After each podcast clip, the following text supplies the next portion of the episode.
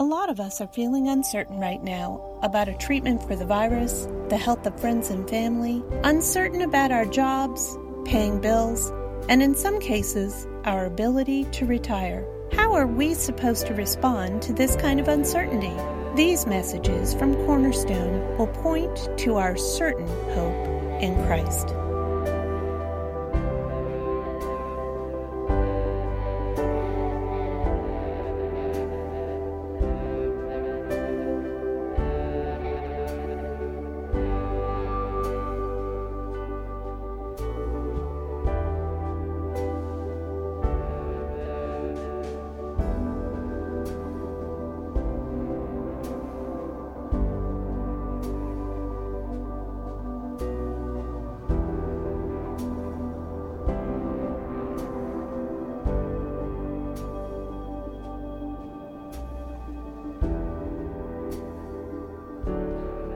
Come to a time where certainty cannot be based on our circumstances. We're at a time that's so unique in history, and we're at a time that hope is really necessary.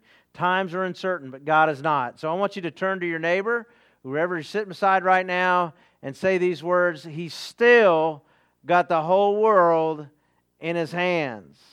Such a unique time in history. And if your hope is in science figuring out all the solutions to man's problems, or if your hope is in the government to be the solution to what's gone wrong, then your hope has been shaken because science is still struggling, government is flailing around, not being able to take care of everything and everyone.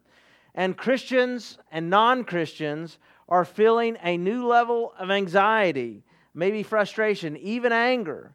And that's why we're here together right now uh, to understand a little bit about what's going on inside of us in this season of COVID 19 and, uh, and, and to understand the experience that we're feeling where things that we once counted on, we can no longer count on. Um, maybe you counted on being able to go to church, and now for weeks you haven't been able to go and your life has been upended and, and so there's cert- uncertainty and maybe even a sense of hopelessness that you're feeling right now. Maybe you counted on being able to, to go to your job but that's not happening. Maybe you counted on government stimulus money uh, to take care of your business but that isn't come through yet for you. Uh, things that we once thought were certain are not. I just read today in our local paper about a business that was established uh, in 1930. And because the stimulus money didn't come in, they had to shut down, and they're shut down forever. They're not going to be able to reopen. Lives have been changed, and, and what we once counted on, we can't count on. So that's why the Bible becomes so relevant and so important in times such as this. We're going to start out with this Bible verse, and you're going to memorize it right where you're sitting or standing or lying down in your bed. I don't know. But uh, here it is Psalms 33 22. Let your unfailing love surround us, Lord, for our hope is in you alone. All right, we're going to try that again, just like I would do it in a marriage ceremony when I, am going to take it in sections. I want you to get this. I want you to bury this in your heart. Let your unfailing love surround us. Say that. Let your unfailing love surround us, Lord, for our hope is in you alone. I want you to memorize that. I want you to put that in your memory bank. I want you to tattoo that on your neighbor's arm. So it's important because we've all faced disappointment. And we and we're putting our hope, when we put in our hope in, in something or someone and it fails us, waves of hopelessness can overwhelm us. I recently heard a story about a college graduate who'd landed a good job, but because of the COVID 19 shutdown, that job is no longer there. We've heard of families who've lost loved ones, people that they once uh, experienced life with have been taken from this virus or some other, uh, some other means that, that brought death into that person's life. And when people or economies or even our own selves fail, we fail in one of these ways, a sense of hopelessness abounds. So, this is one of these moments where I say, Aren't you glad you came? Well, you're really not here, but aren't you glad you tuned in? And you say, Not really.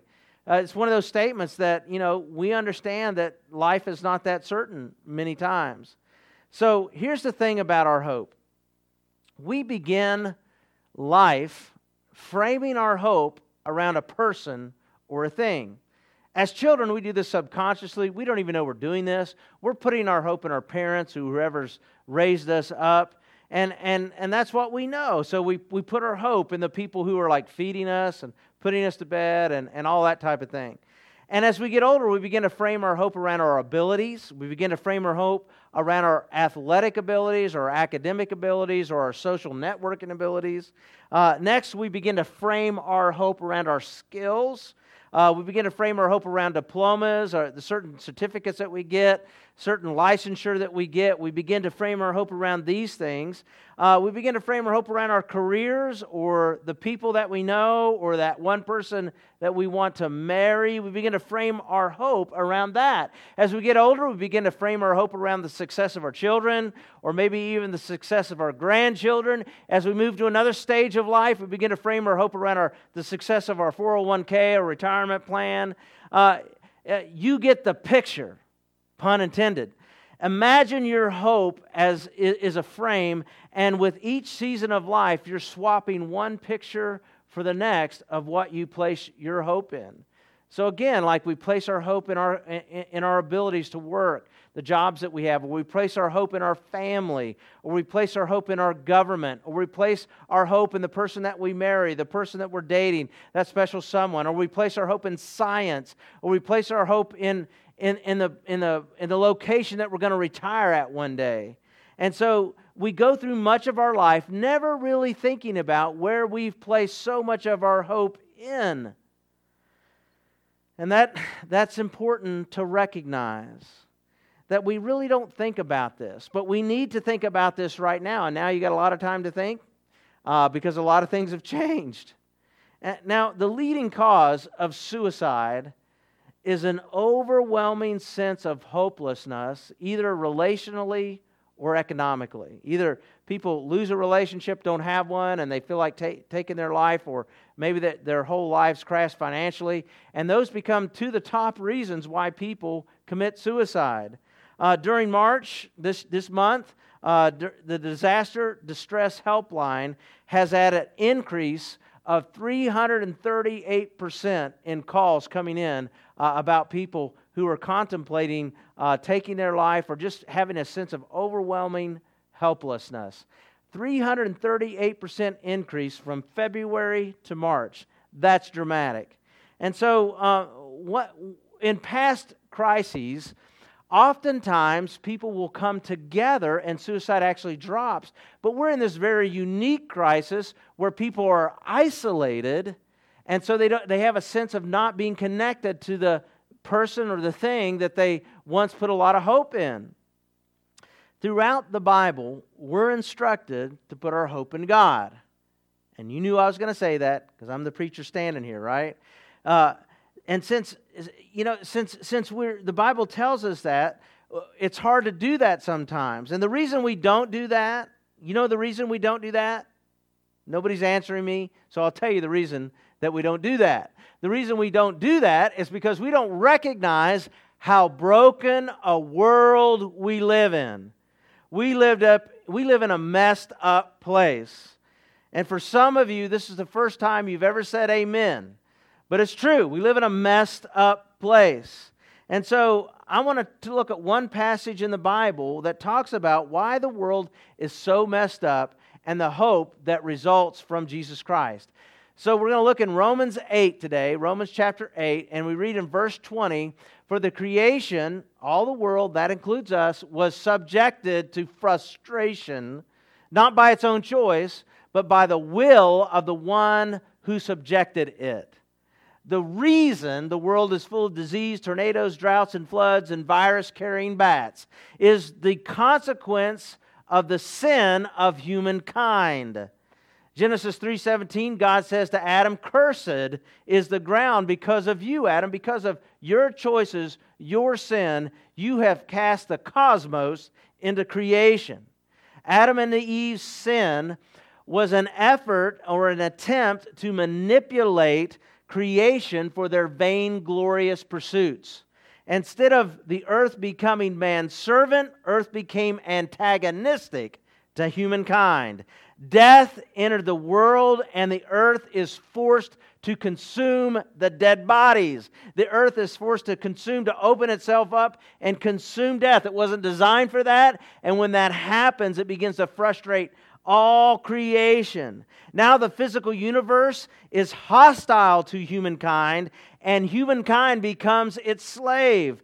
Frustration, this word means a sense of helplessness. Creation did not choose to rebel against God. Man did, and because man did rebel, it drug creation into the rebellion with them.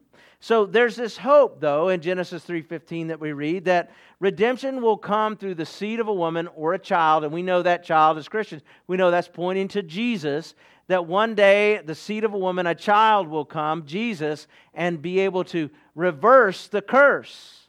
So Paul alludes to this in verse 21 of Romans 8. He says, In hope that the creation itself will be liberated from its bondage to decay and brought into freedom and glory of the children of God. There is a day coming when the children of God and all creation will be set free from the frustration but it's not today. Our hope is always future tense. Uh, our hope is not in the past returning. Don't look back for hope, look forward for hope. Hope is found in Jesus and his return. And there's this peace that comes, but we are in this we're in this moment of angst we call life. Uh, the frustration that we sense is, is talked about in Scripture. And it began, it began the first time man sinned. So this is going to end, but it's not going to be today. It's going to be one day in the future. And we'll get through COVID 19 in some way, shape, or form. And there will be a new way that we're going to have to be living or a new process that we'll be going through. But you know what's going to happen? And I, I hate to say it, there's going to be another problem that comes down, uh, that comes down the line. There's going to be more frustration that comes because this world is agonizing over the consequence of humankind's sin. And so here's what you have to understand we can't beat the odds, we can't overcome it. We, it, we're, no matter how smart we are, or rich we are, or beautiful we are, or how much stuff we amass, how big a towers we build, how much science we have, it's not going to overcome this frustration that all the cosmos are in. Everything is spiraling downward. So here's what I'm trying to say it's a bad idea to attach our hope to anything or anyone in this world because it's all in decay. This is a special sermon. I have two, aren't you glad you tuned in moments in one message, right? So here's what I'm saying this is not a cheery statement. This, is, this doesn't make you happy. Science calls it entropy. And so the universe is in a gradual decline into disorder. I mean, science has proved this. The Bible talks about this. And so, uh, you know, you're probably saying right now, wow, that was really good. No, you're not saying that. You're saying, preacher, really? I mean, I was expecting some like really cheery message right now. Well, it's going to get cheery, but right now we have to understand the consequences that we're living in. And there's no doubt that God will bring good out of bad. That's verse, verse in this very section right here you're reading. But the proof of that is found in the cross. The proof is found that, that here we have the God man Jesus who comes from outside. He comes from uh, uh, heaven. He comes from the place where the Father dwells. And he enters into our creation. And this God man who's innocent suffers a criminal's death for the penal- uh, as, a, as paying the penalty for mankind. And because of that, we have this hope. So God can bring good out of bad. That's proven in the cross. But what I'm trying to convince you and me of is this fact that our hope must come from the outside. Our hope cannot come from within ourselves. Our hope cannot come from the talented hands or minds that we might put together. And, and, and so uh, our hope has to come from outside of creation because all creation, including us, is in a state of decline and disorder. We need outside help. So we have to attach our hope to something that's outside this world. This is what Paul is arguing here in, in this part of Romans chapter 8. So when we attach our hope to things like our job, our house, our health, our finances, and those things fail us, our hope is crushed. When we attach our hope to a person, to a spouse, to a child, to a girlfriend, to a boyfriend, uh, to, to, to, to some person, and that person dies or they fail us, our hope is crushed. See, our hope has to be attached to something outside this world. Now, I'm not going to read verses 22 through 23. You can read that. But they go on to describe how creation longs for redemption, how, it, how it's aching for, for renewal. And so in verse 24, the word hope returns, and this is where we're going to pick it back up. For in this hope we were saved, but hope that is seen is no hope at all. Who hopes for what they already have? But if we hope for what we do not yet have, we wait for it patiently. Our hope is future tense. Uh, our hope is, in, is, is, is looking forward. It's not looking backward. Stop looking backward. Our hope is looking forward. And this not yetness, quote unquote, this not yetness of the salvation means that Christian faith is characterized as hope. As a matter of fact, in this passage of, uh, of Scripture, you could everywhere, every time you see the word hope, you could replace it with faith. For in this faith we are saved, but faith that is seen is no faith at all, right? Faith is future tense. For who, who has faith for what we already have? We, we're, we're, our faith is, is future tense. We're, it's not about what we have right now. Our faith is based in what Christ is going to do and what he's already doing inside of us. But that's a supernatural thing. And so when, when you and I decide to follow Jesus, we attach ourselves to something outside ourselves we attach ourselves to a bigger story. And so uh, uh, our hope is something we cannot see. Our hope is outside this world. And the day you decided to follow Jesus, you decided that this is not all there is. That's what you decided. We wait patiently for that hope. How you doing on your patience? Like maybe you want to ask your spouse that right now, or maybe your children want to turn around and look at you and ask, you know, that's, that's how I'm doing on my patience. Not that great. I mean, it's hard to be patient. That's a gift from God. Paul talks about this in another letter called Galatians, but patience is something we ask for. It's that you can't create it, you ask for it. Supernatural patience to wait this long for what God has promised. It's, it's a good thing to, to do that. But but in verses 26 through 30, Paul writes that even though we're waiting right now, even though we're in this angst, this agony, this frustration, God's still at work. He talks about how God listens to our frustrations. He understands our agony through our prayers. He understands how pointless this life can feel. Have you ever been through a season of life where you felt it was pointless to get up or pointless to go to work? That's, that's the free frustration of this world. It wasn't meant to be that way. Sin ushered the world into that. Would, the world was drug into that uh, by the consequence of sin. And many times, this frustration feels like, you know, just like giving up. God gets it. He says, You give your agonizing prayers to me. I, I understand that. And He works to bring us through that. Whatever you're experiencing right now isolation, uh, a sense of pointlessness God is, is, is not giving up on working through this, but we have to be patient. So never give up because God is with us. This is what Paul says in verses 26 through 30. And Paul gives us proof of why we should hope, and that's Jesus. We read this What then shall we say in response to these things? Is God for us? Who, if God is for us, who can be against us? He did not spare his own son, but gave him up for us all. How will we how will he not also along with him graciously give us all things? Paul starts out this passage with two rhetorical questions. And, and, and so what Paul is saying is look at how far God has committed himself to the redemption process of the universe and you. He, he, his son, as I said before, died on a cross, was buried in creation, buried in a tomb, and was resurrected to bring new life to you and all the earth. And so he's committed. And so we must remain committed. God's in this for the long haul, and so must we. He gave his son in oneness to bring redemption through his death to all creation. And then Paul goes on to say, For I am convinced that neither death, nor life, neither angels, nor demons, neither the present, nor the future, nor any powers, neither height, nor depth, nor anything else in all creation will be able to separate us from the love of God that is in Christ Jesus our Lord. Think about who's writing this. This is Paul.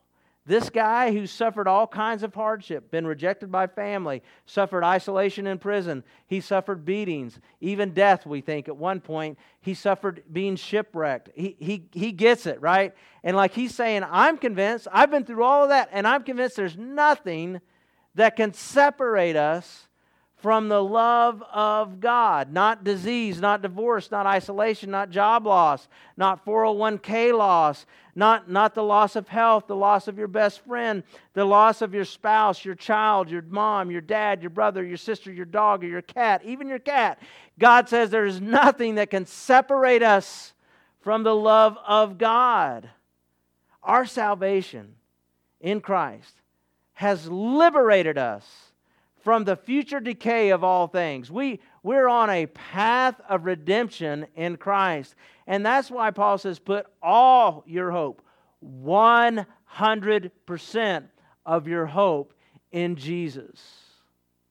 I got good news.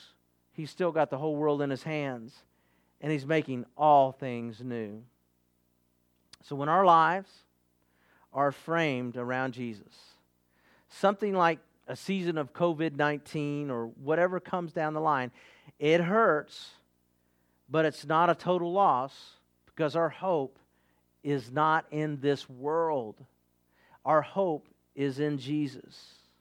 Our hope is framed around someone who is not of this world, someone who suffered in this world, but showed through his resurrection he was sinless and he wasn't part of the fall. So, who or what determines your ability to flourish when times are bad. You're, where you're putting all your hope is, is going to determine if you're able to cope with this or whatever else is going to happen in your life. And so I'm praying, I'm inviting you to put your hope totally in Jesus, that in your frame of hope, Jesus fills the whole picture. I want you to make a decision today to pattern your whole life around the teachings of Jesus. Make a confession today that Jesus is your Lord and Savior. Make an appointment today to be baptized. Make a decision that you're going to connect yourself to the family of God, the church. For you who are already followers, if you don't have a picture of Jesus somewhere in your existence, or maybe on your phone, or maybe you have in a frame somewhere in your house a, a, certain passage of Scripture. Maybe it's Romans chapter 8, you know, or part of it. I hope you do that. And I, and I want you to see it often so you can remind yourself daily that all my hope is in Jesus. Even if everything fails me, I know Jesus has not failed. For his, his ability to redeem is absolutely certain. Let's pray.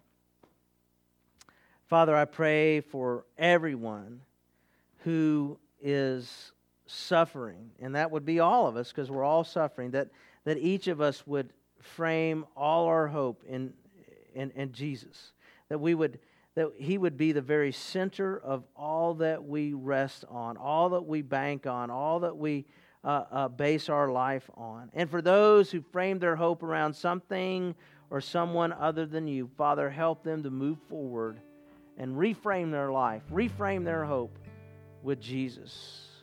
Father, you're so good. You're so good to us. Lord, help us right now to put our whole entire trust, all our faith, all our hope in you. It's in Jesus Christ's name that I pray.